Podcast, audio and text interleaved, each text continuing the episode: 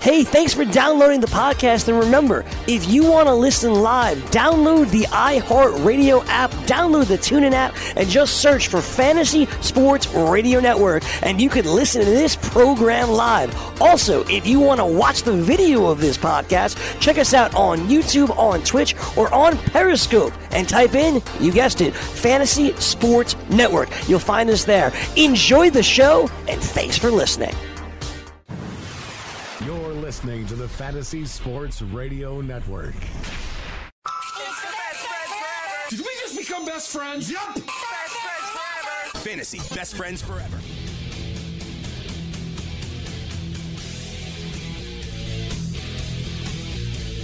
All right, let's do this. Welcome inside Studio 34, the fantasy best friends forever. No Greg Sussman, just me, Frank Stampfl. Shout out to Greggy, who's lounging out there in Florida right now. A little bit better weather. There you go. Live, live shot of Greg Sussman. I, you know, I just thought I'd let's just get it in there. You know, right off the top of the show here.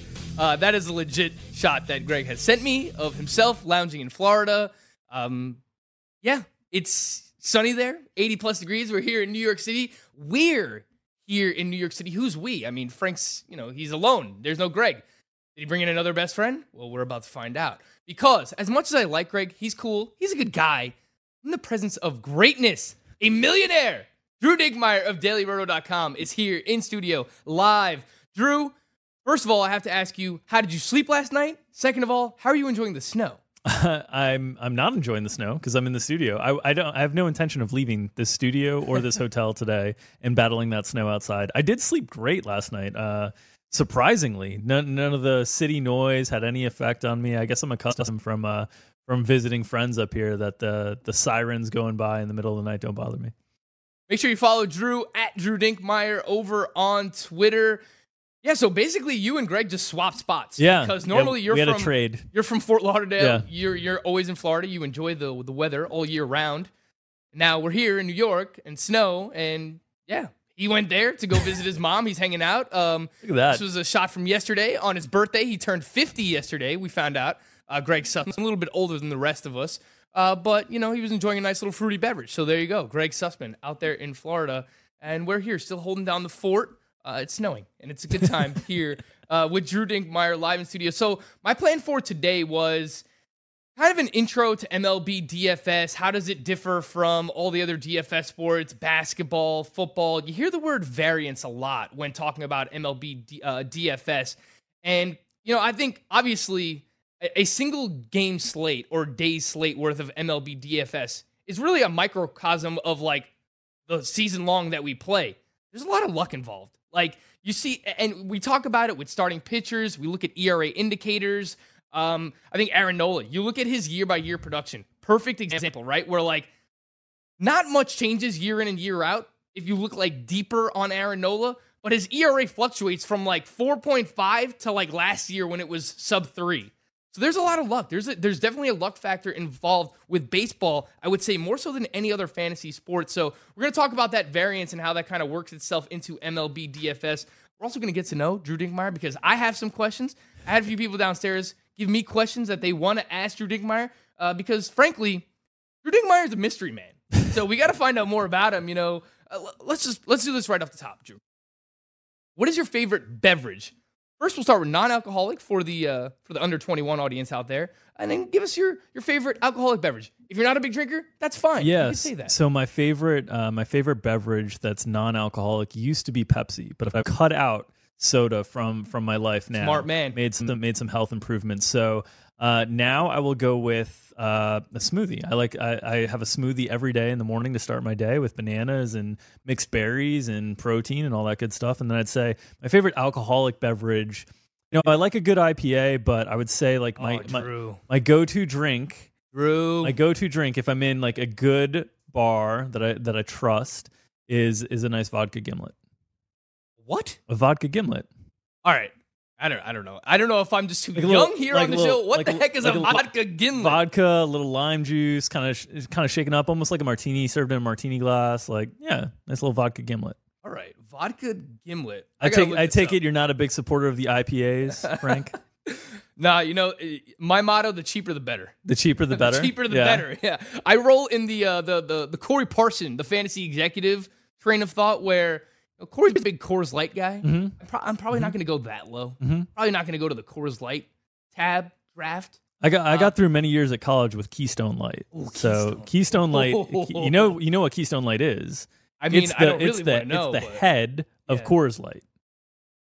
Coors Light and Keystone Light are you know same batch, Okay. and like the head gets filtered off and is basically like Keystone Light. See, this is why we have Drew Dinkmeyer here. He's, you know, not only is he a millionaire, hey, look, he's a lot smarter than myself and Greg because first of all, I didn't know I didn't know what a vodka gimlet was until, you know, Drew just brought it up to me. Now we know what a vodka gimlet is. I'm looking up the recipe here. Two and a half ounces vodka, half ounce fresh lime juice, half ounce simple syrup. Yeah. So there you go. There's a vodka Pretty simple drink. gimlet. Yeah. Simple drink that has simple syrup. Drew Dinkmeyer, simple guy. He likes Yeah. a simple drink. He likes a vodka gimlet. He also likes IPAs. Uh, look, you know what? As long as it, you know, makes me have a good time, I'm not really going to question it. So, you know, that's why I go with the cheaper the better. Personally, you know, I like whatever Miller Lite, Heineken Light. Maybe we'll get a beer sponsor on the show one day. But all right, for now, we're gonna leave it there. If you had to choose an IPA, Uh, Cigar City Jai Alai is my favorite IPA. It's a Tampa-based brewery that just started to get like national distribution, but uh, yeah, Cigar City Jai Alai, my favorite highlight. Cigar my, fa- City. my favorite IPA. the one thing I will say about IPAs, one, they have awesome names. Yeah, Two, they have awesome bottles slash cans Yeah. because I'll see eh, it's it's great from like a marketing perspective from like IPAs in general, like their standpoint. You always see awesome bottom uh, bottle labels, awesome cans for IPAs, and I'm almost enticed to buy one. that's probably times. why they've done so well in the beer market in Yeah. the U.S. is the strong marketing. Like I'm we're not- we're all just shiny objects in Yeah. the U.S. We just want the the nice pretty thing. Definitely. I'm not a big bitter guy. I don't like bitter stuff. Mm. So, you know, like IPAs tend to be, you know, very hoppy. Hoppy, They're very yeah. bitter. Yeah. You know, I don't like dark chocolate. I don't like IPAs. That's why, you know, me and my fiance get along so well is because uh, we're uh, we're opposites. So if there's stuff in the fridge, like she won't take anything that's mine and I won't take anything that's hers because she loves bitter stuff. She loves IPAs and I just got a bunch of cheap beer in there. Anyway, intro to MLB DFS. We mentioned it earlier. We were talking a little bit before the show. Analysts mention variance a lot when it comes to MLB DFS. If someone's just kind of like diving in now, they want to like dip their toes a little bit at the start of the uh, the MLB season for DFS purposes. What the heck does that mean? So variance is just a way to describe kind of the standard deviation amongst projections. And so um, to highlight some of the challenges of projecting MLB as a whole, um, Mike Leone, one of the co-founders of Daily Roto, and I were talking about kind of a check on our projections a few weeks ago in MLB DFS, and he noted that if you bucket all of the players on a given slate together, all of the hitters, and you combine with our our projection versus their average kind of air, we have like an R squared of 98%, uh, which is really, really, really strong. But if you take one individual hitter and just use that as the sample instead of them all grouped together, we have an R squared of about 2%. Meaning that on a day to day basis, one individual hitter on that day is going to be extremely tough to find a projection that, that they're going to meet.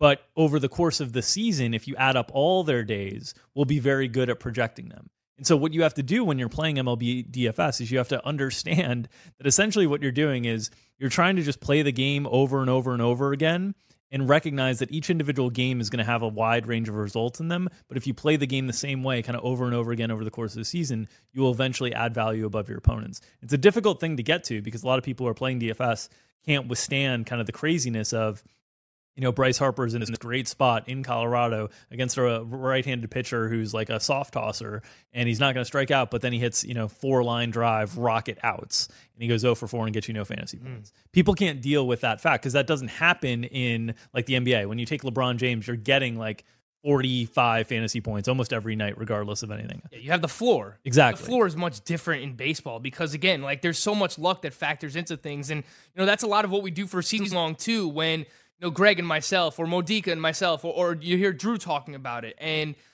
we use BABIP a lot when it comes to batting average on balls in play versus batting average, where if you look at a player's hard hit rate for the season and their average exit velocity and the fact that they're hitting a lot of line drives, but for some reason uh, had a low BABIP or their batting average was a lot lower than what their BABIP was. That's what that's you know when we try to use some of these advanced analytical tools, that's what we're doing to try and find people that are going to perform better than years past, mm-hmm. or even for DFS better than days past. Yep because they've been unlucky. There's a lot more luckiness involved when it comes to MLB DFS. Yeah, there is because because of what you talked about. You know, a, a professional baseball hitter can only control two things: whether they make contact and how hard a contact they make. From there, they can't control anything else. Where the ball goes, where defenders are positioned, they have no control over that. And as a result, they control less of the output of their actual results. And that is why I hate, I hate the kind of old guard of, you know, baseball fans and fantasy baseball players and and just like get off my lawn. Uh, no, this isn't the morning after. uh, get off my lawn types. You know, why are we looking at average exit velocity and Statcast and, and launch angle and and who cares how many degrees the ball is coming off the bat? Because you can use all these factors yep. as future indicators as to whether or not a baseball player is performing.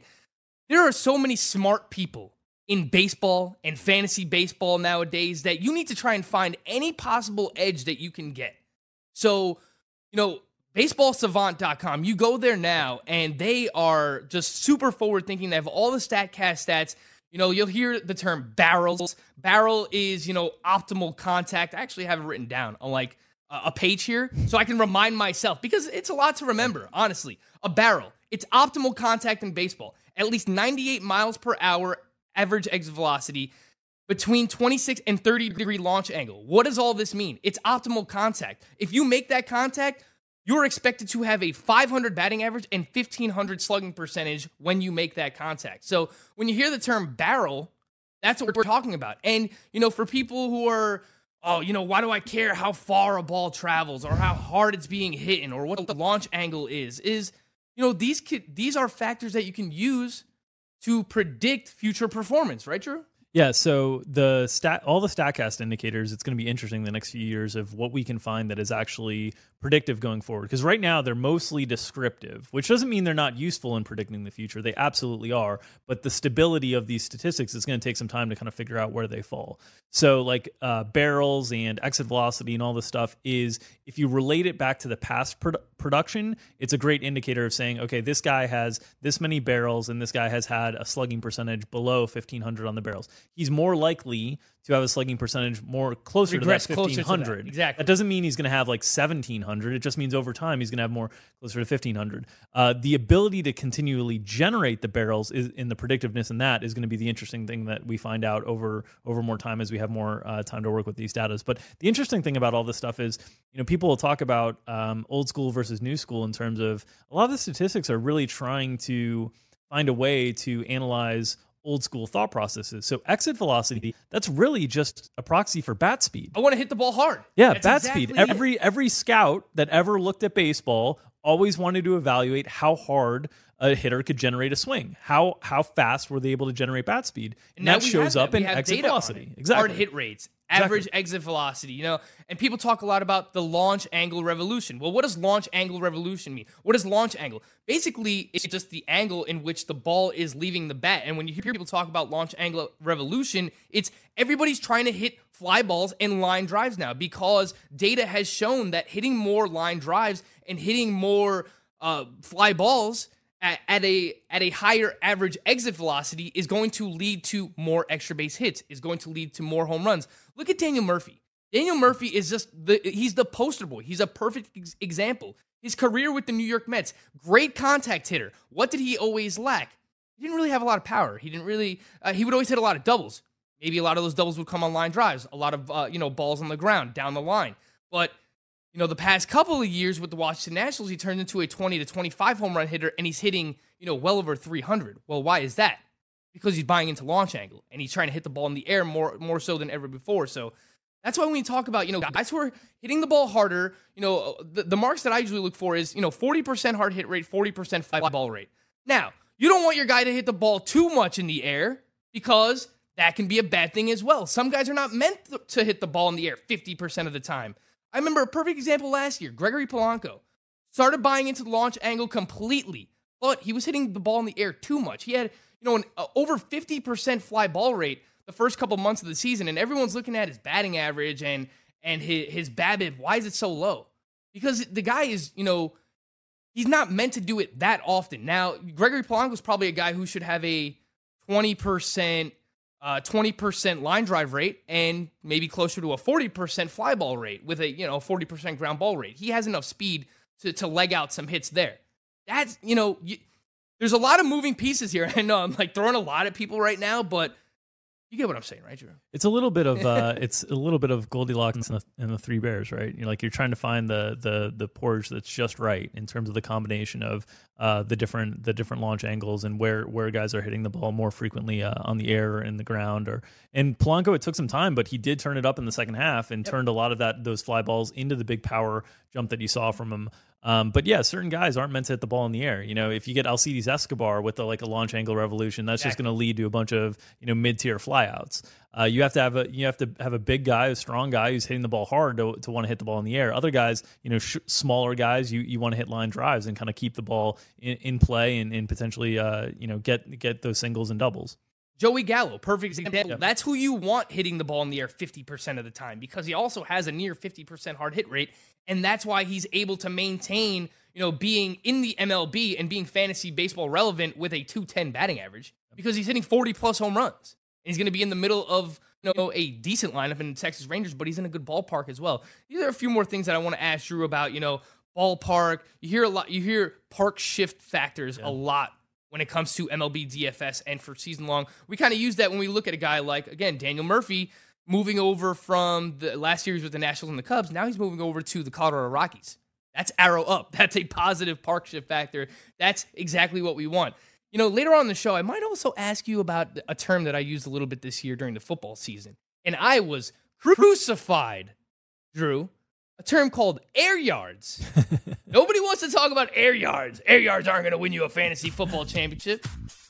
Drew Dinkmeyer uses air yards. You won a million dollars. I'm not crazy after all, all right, guys?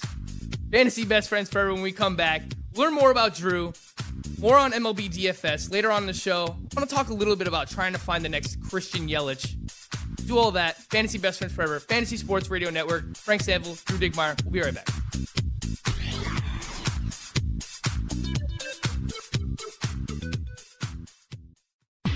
dailyroto.com. Learn from the game's best DFS players.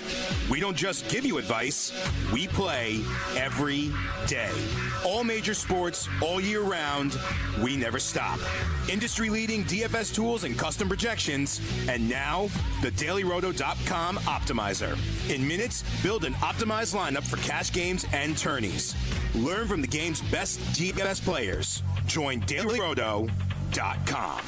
The following ad contains shocking material. Listener discretion is advised.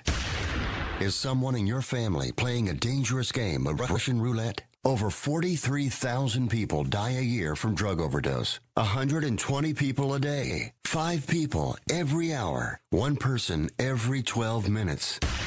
88,000 people die every year from alcohol abuse. Over 240 people a day, 10 an hour, one person every six minutes. Somebody you know may be next. Learn how to help someone you love get away from the drugs, alcohol, and bad influences. With the FMLA, people can take a leave of absence from their job and still keep it. Call now and learn how we can help you.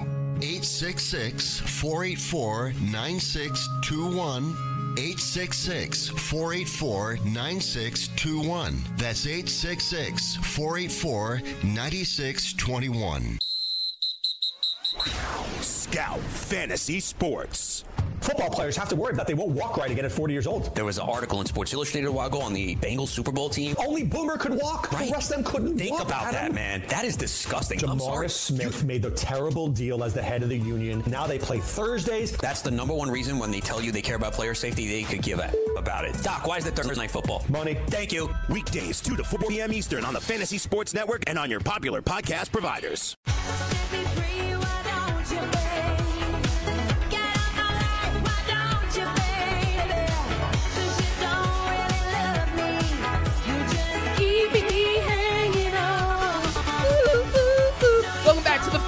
Best friends forever. Drew, one thing you're going to learn about me uh, I like a bunch of different crazy music. There is Greg Sussman out there in Florida lounging on his, uh, what do you call those chairs? Beach chairs?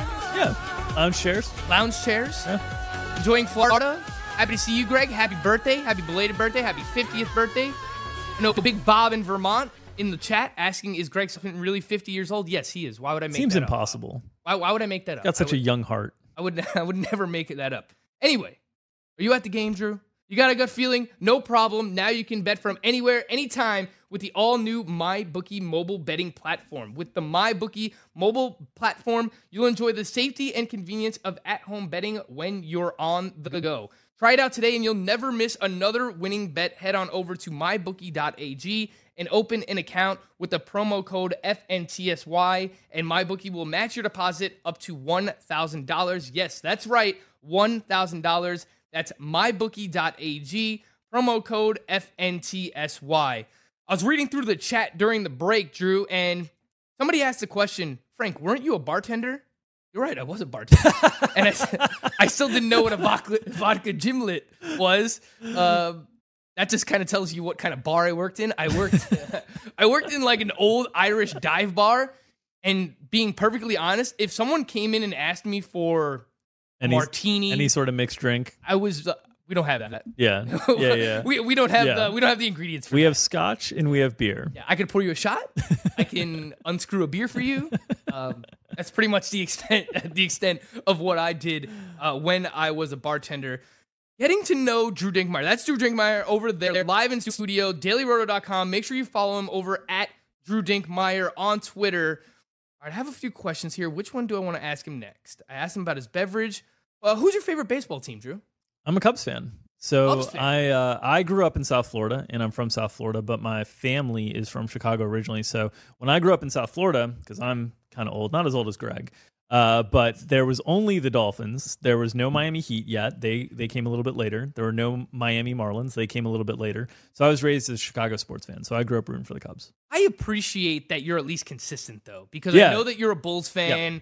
I know that Well, you're I've kind of disowned. I've kind of disowned the Bulls. Yeah, but I mean, yeah, I can't really blame yeah, I'm technically a Bulls fan, but I've kind of disowned them. Hey, I've done the same thing with the Knicks. Yeah, yeah. So There's only you so know, much you can back be in expected to take. Yeah. When they get you know Kevin Durant yeah. or Zion, like I'll jump back in for Yeah. sure. Yeah, 100. percent Yeah. Oh, you're a bandwagon. Yeah, get fan, yourself Frank. out of abusive relationships. Yeah, if you're in an you abusive relationship, like just get out of it. If someone wants to call me out and say you're a bandwagon fan, first of all, I still watch every single game because I want to see Kevin Knox develop. So Yeah. And, you know, I went through so many years of like sub 20 win seasons as a New York Knicks fan, watching like Chris Duhon and, you know, David Lee was awesome, Yep. but watching Toney Douglas and, you know, give me a break. If I want to take a few years off and then jump back on the bandwagon as a Knicks fan, I'm allowed to do that because I've suffered for Yeah. so much in my life. So I don't want to hear anything. I also get really angry. You could kind of hear it in my voice, Drew, when people do not root for where for teams where they are ge- geographically located. Now you have laid it out perfectly Yep. that there were no teams Yep. in Florida when you were there. I had the Dolphins. That was and it. you have you you mentioned you had family, right? Yep. From Yep. Chicago. So all right, that makes sense. That makes sense to me. But for people who live in New York or live in New Jersey, you live in the tri-state area, but you don't live in Massachusetts, and you're a Patriots fan, you're a Celtics fan, you're a Red Sox fan. Come on, dude. Like, give me a break. We we we can't have that. It just uh I'm I'm just big on like geographic location. When you went to high school, you had a pep rally. You you root for your high school. You you know when you go to college, you root for your college. You know there's there's something there's camaraderie. There's team spirit there. The same thing goes for professional sports. Sorry. All right, moving on. All right, got that out of my system. Drew, what are some of the biggest differences between uh, DraftKings and FanDuel? Don't mean to like put you on the spot Yeah. here. I know uh, FanDuel uses one starting pitcher. Yep. DraftKings uses two. Uh, FanDuel also. Now you tell me if you like this or not. A little bit more, I guess, forward thinking. They eliminated the catcher, not completely, but they merged catcher and first base. But they also added a utility spot. Over on DraftKings, you still have to use a catcher. Are those the only differences? And There's- which, which one do you like more? Yeah, there's some differences in scoring as well. So on FanDuel, some of the scoring is a little bit more geared towards runs and RBIs, and on DraftKings, some of the scoring is a little bit more geared towards ISO. So like an individual player's performance is a little bit more reflected on DraftKings, whereas team performance is a little bit more reflected on FanDuel. But the big difference between the two is the use of two starting pitchers versus one starting pitcher.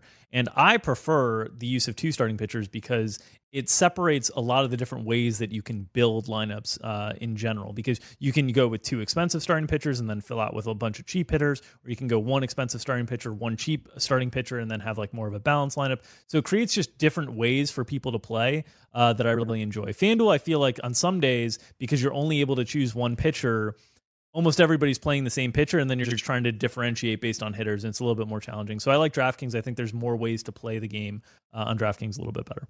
Speaking of starting pitchers and, and that position specifically, how do you attack that position uh, on a daily basis? And I know, you know, the right answer, the easy answer might be, well, it's all dependent on value. Obviously, like it, it's dependent on salary and price. But do you find yourself more so in baseball than I guess other sports? Like you see the starting pitchers and you just naturally want to pay up for that position. I think uh, starting pitcher because it's it's interesting. It's very different than season long baseball in the sense that season long baseball you're told in the draft strategy that you know pitchers are the least predictable asset going forward, and a lot of that has to do simply with health. You don't have to worry about that on a day to day basis. If if a guy's healthy and pitching, like you know he's healthy, so you don't have to worry about Unless, that. of course, they get hit by a line drive. Right. Unless they get hurt mid game. You can't uh, predict that. But that doesn't happen as frequently. So you know that pitchers have more ability to generate consistent performance profiles on a game by game basis compared to hitters. So oftentimes you do want to spend up on them. I mentioned in Gabe's show that I generally don't like giving rules of thumb in DFS because I think they can get you in more trouble than they can uh, help you. But I think in, in DFS baseball, there is one rule of thumb for pitching that I think is very, very helpful. And in general, you want to be thinking of your pitcher selection in strikeouts per dollar spent. How many strikeouts are you getting per dollar spent? People focus way too much on runs allowed, hits allowed, different things like that. Strikeouts are king in DFS. They're the most predictable of all the individual component stats, and they're worth the most. So a lot of times we'll be taking pitchers that you know might not project to work super deep into the game. They might project to have like a high implied total against, but they're guys who can generate strikeouts, mm-hmm. and if they can do it at a cheap price tag, that allows you to get a lot of the bats because there's generally more upside in hitting than there is in pitching, but pitching is a little bit more projectable on a game by game basis. And that makes sense too, because there's guys like Robbie Ray comes to mind where Yep. he might not go deep into games, Exactly. he might only go five innings, but he might give you, you know, seven, eight, nine, ten strikeouts Mm-hmm. in those five innings. Nick Pivetta, another one that comes to mind last year, where you see the high ERA, everyone's jumping in on Nick Pivetta this year. Why? Well, the ERA indicators are a lot lower than his ERA was last year, and he did generate a lot of swings and misses, and he got a lot of strikeouts. So those are some of the ting- things that Drew is looking at. Uh, obviously, when you're finding starting pitchers that you want to use, you're trying to find teams that you want to target against. Yep. For example, the Baltimore Orioles are going to Yep. suck this year. Yep. Uh, and they're probably going to strike out a lot. So you're really just looking at like K percentage for opposing teams as well when you're trying to. Yeah, you want you want as many balls in play as you can if you're attacking with an offense. So if you're going up against a, an opposing pitcher that doesn't generate a lot of strikeouts, that can be a really good thing. But you also want to look at when you're selecting your hitters, you want to take opposing pitchers that give up fly balls because again, we want more more balls in the air, more opportunity for uh, slugging and power because home runs, just like strikeouts are king for pitchers, home runs are king for hitters in DFS. And then the last thing that I think you know, is getting talked about a little bit more in DFS circles these days, but wasn't talked about for a few years, uh, is bullpen strength. You really want to attack teams that have weak bullpens on the whole and don't have a lot of depth to their bullpen because, as we've seen the game evolve over the last few years with openers and with different strategies and multiple Well, uses. Tampa Bay must have been fun pitchers. last year. It's a it's a hassle for our projection system this year. We're going to try to tackle it a little bit more efficiently than we have uh, in the past. But when a team changes that strategy mid mid midway through, uh, it is it is difficult to fit into a projection system. But you generally want to attack teams uh, that have weak overall pitching depth, not just the starting pitcher. Because sometimes you'll get like you'll go up against the Yankees and they might be throwing out you know somebody that does give up a lot of fly balls and is home run prone, and that's great for the first three or four innings. But then if they play from ahead and they get into that bullpen, the good parts of that bullpen, you're getting shut down for the last four or five. Continuing with uh, hitters in DFS and, and who you're trying to target on a nightly basis or daily basis, um, how much does lineup matter? because my thinking is you want as many batters high up in the lineup as you could possibly get because it just makes sense. Like you give yourselves more opportunity for at bats, more opportunities to to get on base, to score runs, so on and so forth. So is that again? You don't like to use general rules of thumb, and I understand that. Yeah. But is that one where you kind of make an exception? Exception like you want players who are high up in lineup. in gen- in general, you want hitters that are hitting within the top, you know, five spots in the lineup. Sometimes six, if it's on a really good offense on the whole that you know is going to be able to turn that roster over more consistently. Um, but yeah, you you've hit the nail on the head, Frank. You want to try to maximize plate appearances because every plate appearance for a hitter, no matter how bad the hitter is, is a positive expected value in terms of their overall points projection per, per plate appearance. Every single hitter in MLB is positive. So the more plate appearances you can get, those are stacking up advantages on your opponents. Um, so there's some small differences between like hitting first and hitting fourth that are somewhat negligible because the opportunity of an added plate appearance is uh, is mitigated by hitting in the middle of the lineup where you have more runners on base to generate runs and RBIs and different things like that. But in general, you want hitters hitting near the top of the lineup. Um, and in general, you also want hitters um, that hit near the top of the lineup on the road because they're guaranteed that ninth inning Mm. of plate appearances as opposed to at home, where in some of that is mitigated by like home field advantage in terms of run scoring. That's an actual added impact of turning that lineup over. But in general, like one of the most valuable positions in all of DFS over the last five, six years has been road leadoff hitter Coors Field. Because not only are you getting that extra chance of a potential plate appearance, the plate appearance is super valuable in Coors Field. like that. Road leadoff hitter Coors Field, but specifically road hitters inside the top five Yep. is where you typically would target, Yeah. again, inside good ballparks. Uh, and Coors Field is obviously one of the best. All right, next up here, Drew. What's your favorite color? Favorite color is blue. Favorite color is blue, but you're, Yeah. wearing, you're wearing maroon today. I'm wearing red. I'm almost always in blue though. I'm almost always in blue. I just I I love blue. I always have. All right, so we have blue, we have IPA for Drew, we have vodka gimlet. Uh, what is your favorite food, Drew?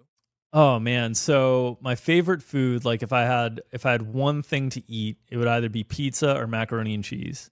Those are those are like the two things that are like that are are, you know, they're they're my staples and my go-tos when I can have them. They are not very good for you and as a result I've had to cut back on them quite a bit, but those are the two things that are my go-tos. How is pizza in Florida? So, I mean, that's a loaded question being in New York, right? yeah, like yeah. that's like uh Are you just trying to eat as much pizza here this week? yeah, like, yeah, yeah. You're I'm here, try- or- uh, yeah, I've had a lot of pizza while I've been up here. Um, Rightfully so. Yeah. Have you been yeah. to artichoke pizza? I have not been to artichoke oh, man, pizza. Someone's got to take you. I might take you Okay.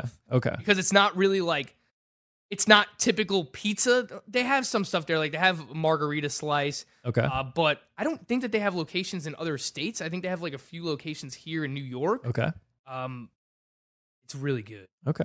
Uh, the artichoke slice is kind of like they use this like Alfredo sauce on top of it, but Okay. it also has like regular pizza cheese I'm and like intrigued. artichokes. I'm intrigued.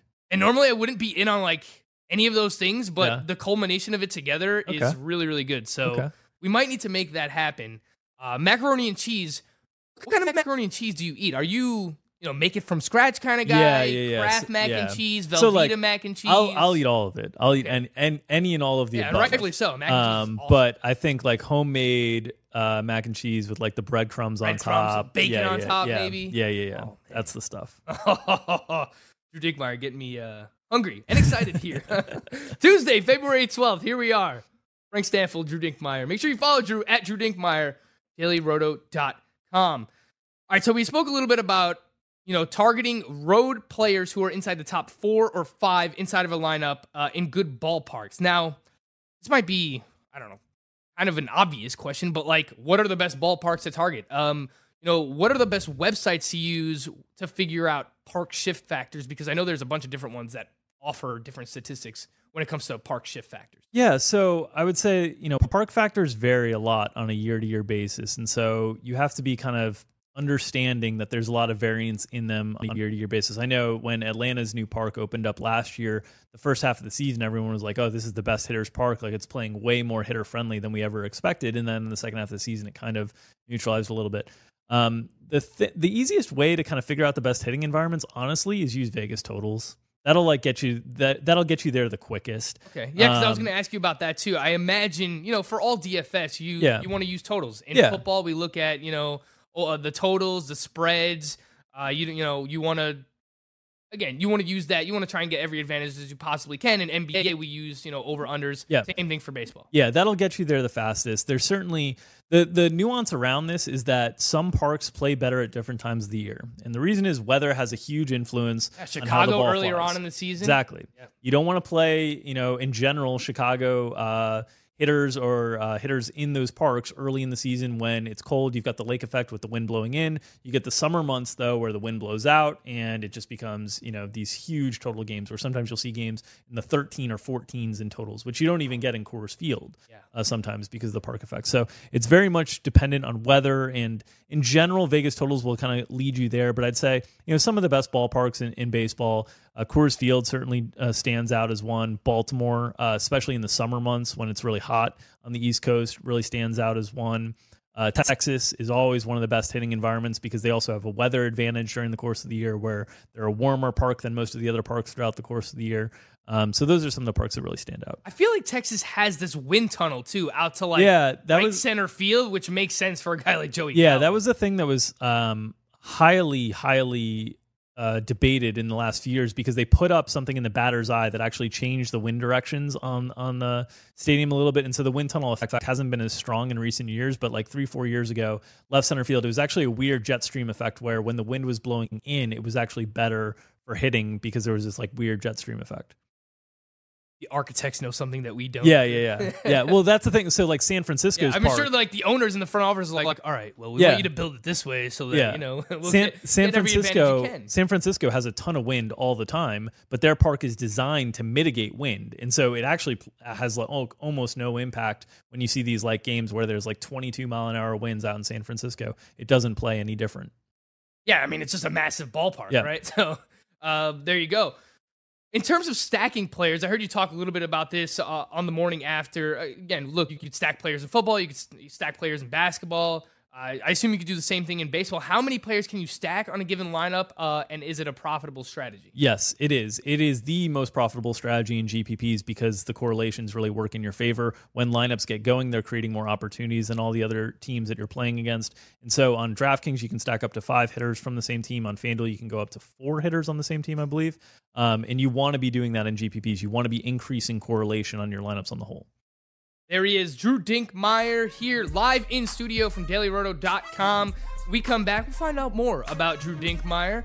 We will also uh, dive in a little bit more uh, about which analytical tools you can use for fantasy baseball to help yourself gain an advantage.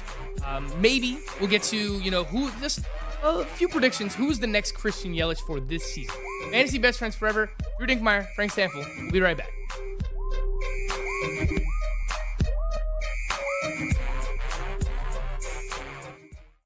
The Fantasy Sports Network is hitting you from all angles with the best fantasy sports and betting analysis. You can catch the latest programming on so many platforms, there's no way you'll miss out on any of the award winning programming we pump out every single day. You can listen through the FNTSY radio app, iHeartRadio, TuneIn Radio, Stitcher. Download our podcast through iTunes, Google Play, Spotify, Audio Boom, and you can watch select programming on the FNTSY YouTube channel. The Fantasy Sports Network, your only source for fantasy sports and wagering anytime and anywhere. Maurice Allen, 2015 2016 European Long Drive Tour Champion, 2017 World Number One. Me personally, I keep my game face on me all the time.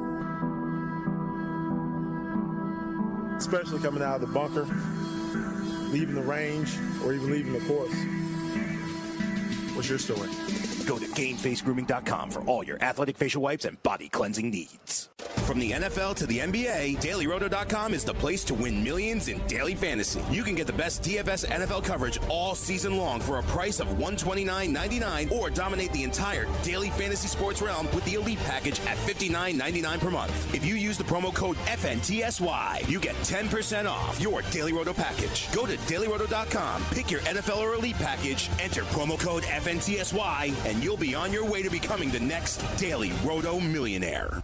Brain dance! make it rain. There's nothing but L's on this page. L, L, L. Is that L, team L. located two blocks from where I'm sitting? Oh, that is chance? very good. Yes. that is the New York Knicks being just total tankapalooza here this year. But the good news is, hey, if you get Zion Williams, does it not change the landscape of the Knicks' future? Listen, you keep losing games, like at the clip that you're losing them here, you shouldn't have a problem. Weekdays, 6 to 9 a.m. Eastern on the Fantasy Sports Network and on your popular podcast providers. Join the experts live on the air every day by calling in at 844-843-6879 to join the Fantasy Sports Network.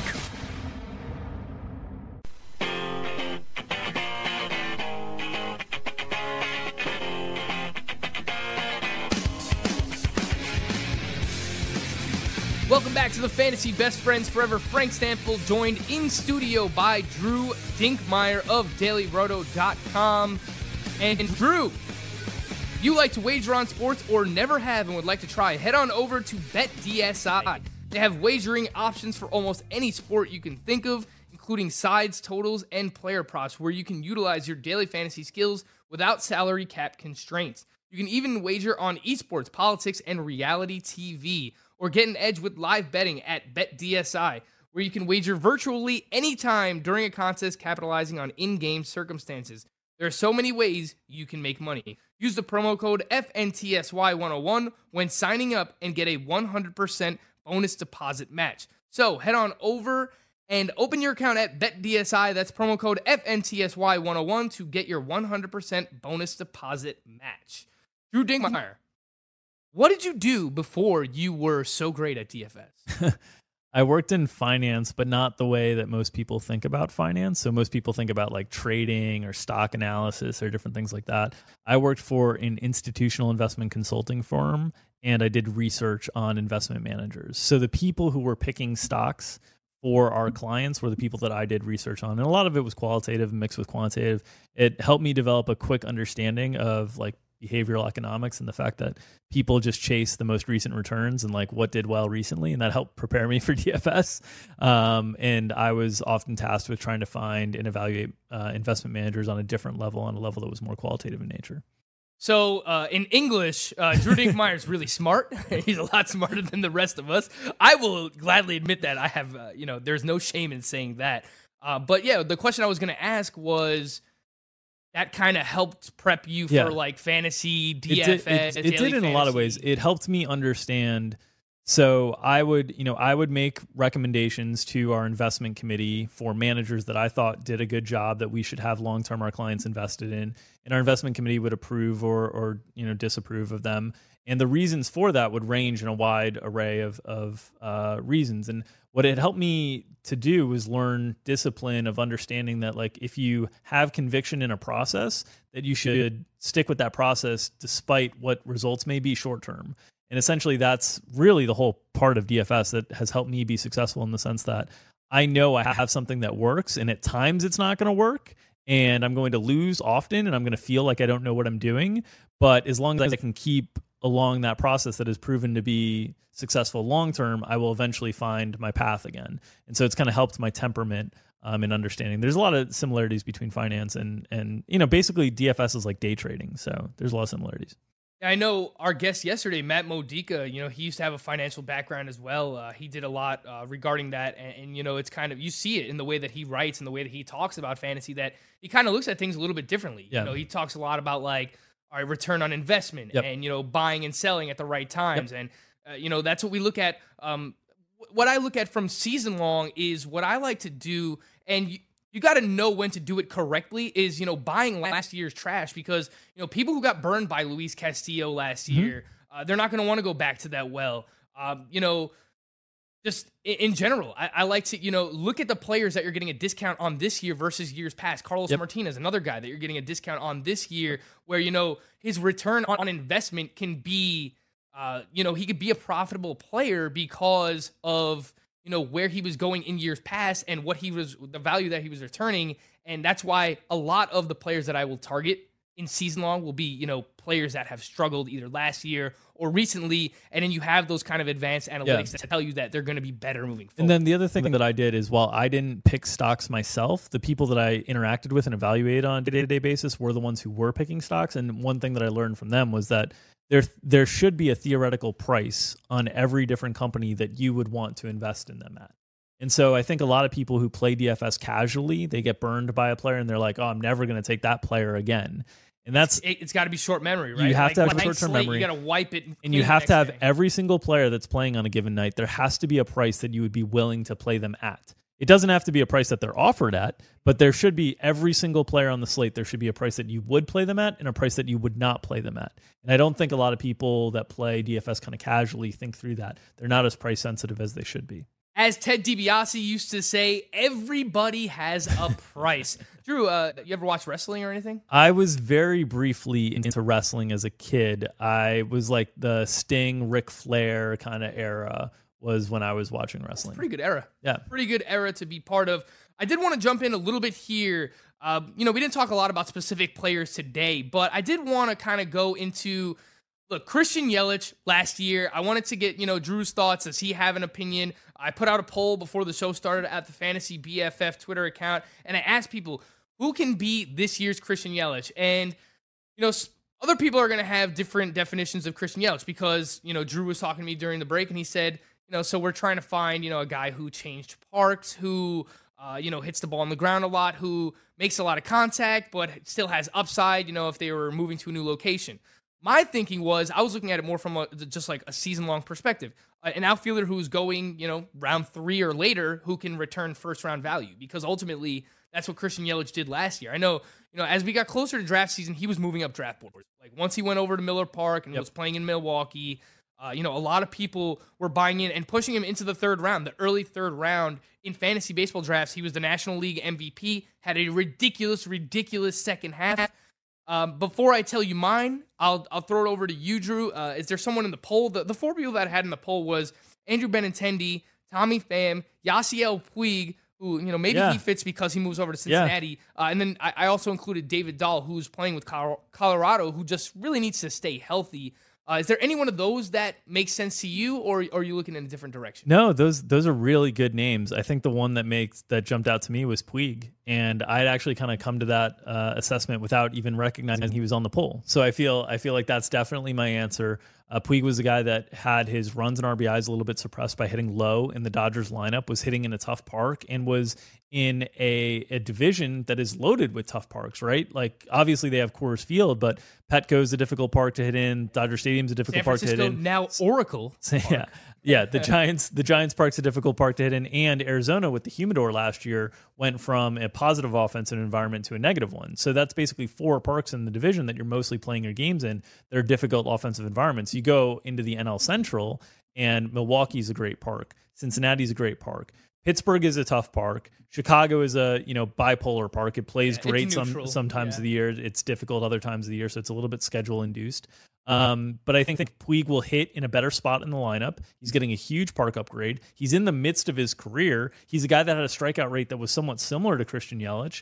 And while he started to hit a few more fly balls last year because the Dodgers have been on the launch angle revolution led by Justin Turner, what they did for Max Mun- Muncy Taylor. last year, Chris Taylor, all these guys. Um, so Puig got a little bit of that influence on him. Now he gets the influence of Joey Votto as well in terms of plate discipline and controlling the strike zone. Puig does run a little bit similar to Christian Yelich, so Puig would be my guy.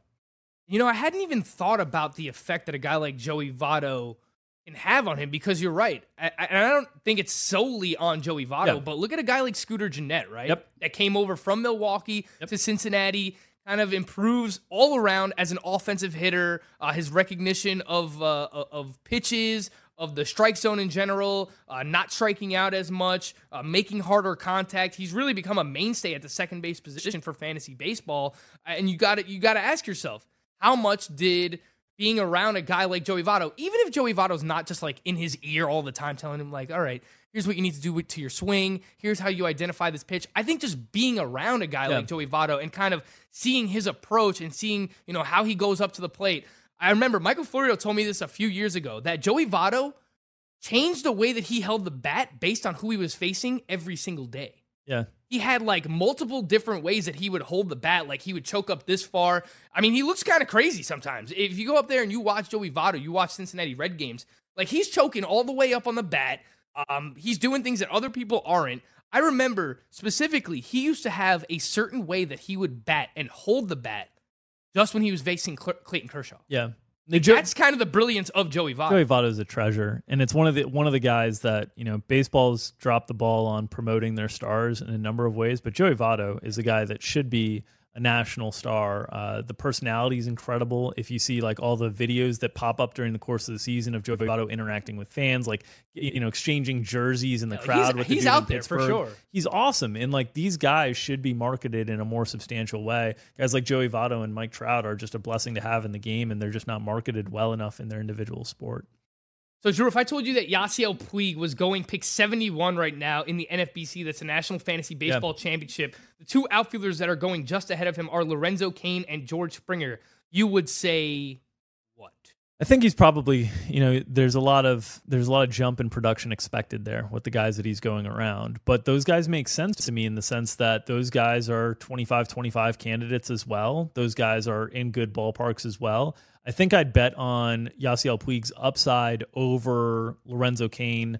I think Springer has a similar level of upside, and Springer has a better lineup overall uh, to hit in. So I'd, I'd probably take Springer out of him. I think Lorenzo Cain's a little bit of a safer investment than Yasiel Puig. Um, but at that po- point in the draft, I'm still kind of looking for upside um, over safety. I kind of prioritize like projectable safety in the early rounds in the draft, and then as we get into the mid rounds, I try to take on a little bit more risk. And then depending on the overall risk profile of my team, is how I deal with the later rounds. Sometimes if I have a risky team that I've started, I'll go for like safer guys with playing time. Other times, if I start with like a more safe team, I'll kind of mix in some risk later on.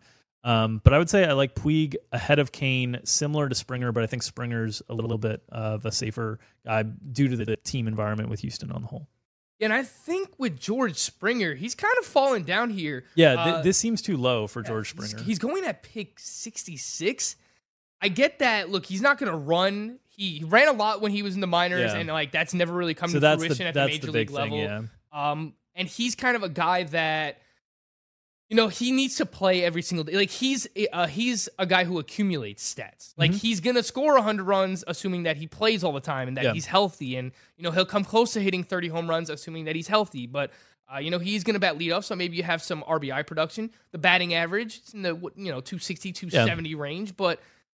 I mean, I feel like he's fallen down the draft board a little bit too far. Yeah, here. that's that's got to be the lack of running, as you alluded to there, because he's so he's so consistent in the run scoring opportunities because the offense is so good.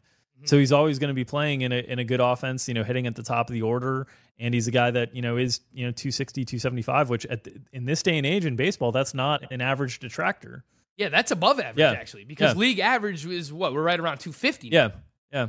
So it's George weird. Springer's It's weird still- to think of George Springer as a guy that's adding to your batting average Yeah. on the whole. Yeah, definitely. Uh, my pick would be, and we spoke about this a little bit too uh, during the breaks. Tommy Pham. Yeah. And I've kind of, uh, I, I, I've talked about him a little bit so far. You know, Greg and I have a team. Uh, we have an auction team together where we're kind of trying to identify players that we both like. And Tommy Pham was just one of these guys that jumped off the page. Um, and I think there are a lot of similarities between Christian Yelich too. He didn't change teams in the offseason here, but he changed teams last year from the St. Louis Cardinals over to the Tampa Bay Rays. So look, it's a much better division to hit in now. Not necessarily the Trop, but Yeah. you know he's gonna he's gonna play in Yankee Stadium. He's Yep. gonna play in Camden. He's gonna play in Fenway. Forty eight point five percent hard hit rate last year. Uh, similar to Christian Yelich, hits the ball on the ground a lot. 48% of the time, but hits a lot of line drives. You, you- ideally, you'd want to see him in- increase that launch angle, hit more fly balls, but look at his home run to fly ball ratio in his career 23.9%. Yeah. And that's over the course of 15, just about 1,500 plate appearances. Yeah. That's a pretty big sample size. Yeah. So that tells me that he can sustain a home run to fly ball ratio of over 20%. Uh, you know, he can steal you anywhere from 20 to 25 bases. The steals are the big thing there too, because 25 home runs. because Tampa Bay is a team that's going to be willing to run. I'm in. They've always been a team that's willing to run. So Yeah. so that's a thing that really really uh, is is important for for them to be able to generate those stolen bases.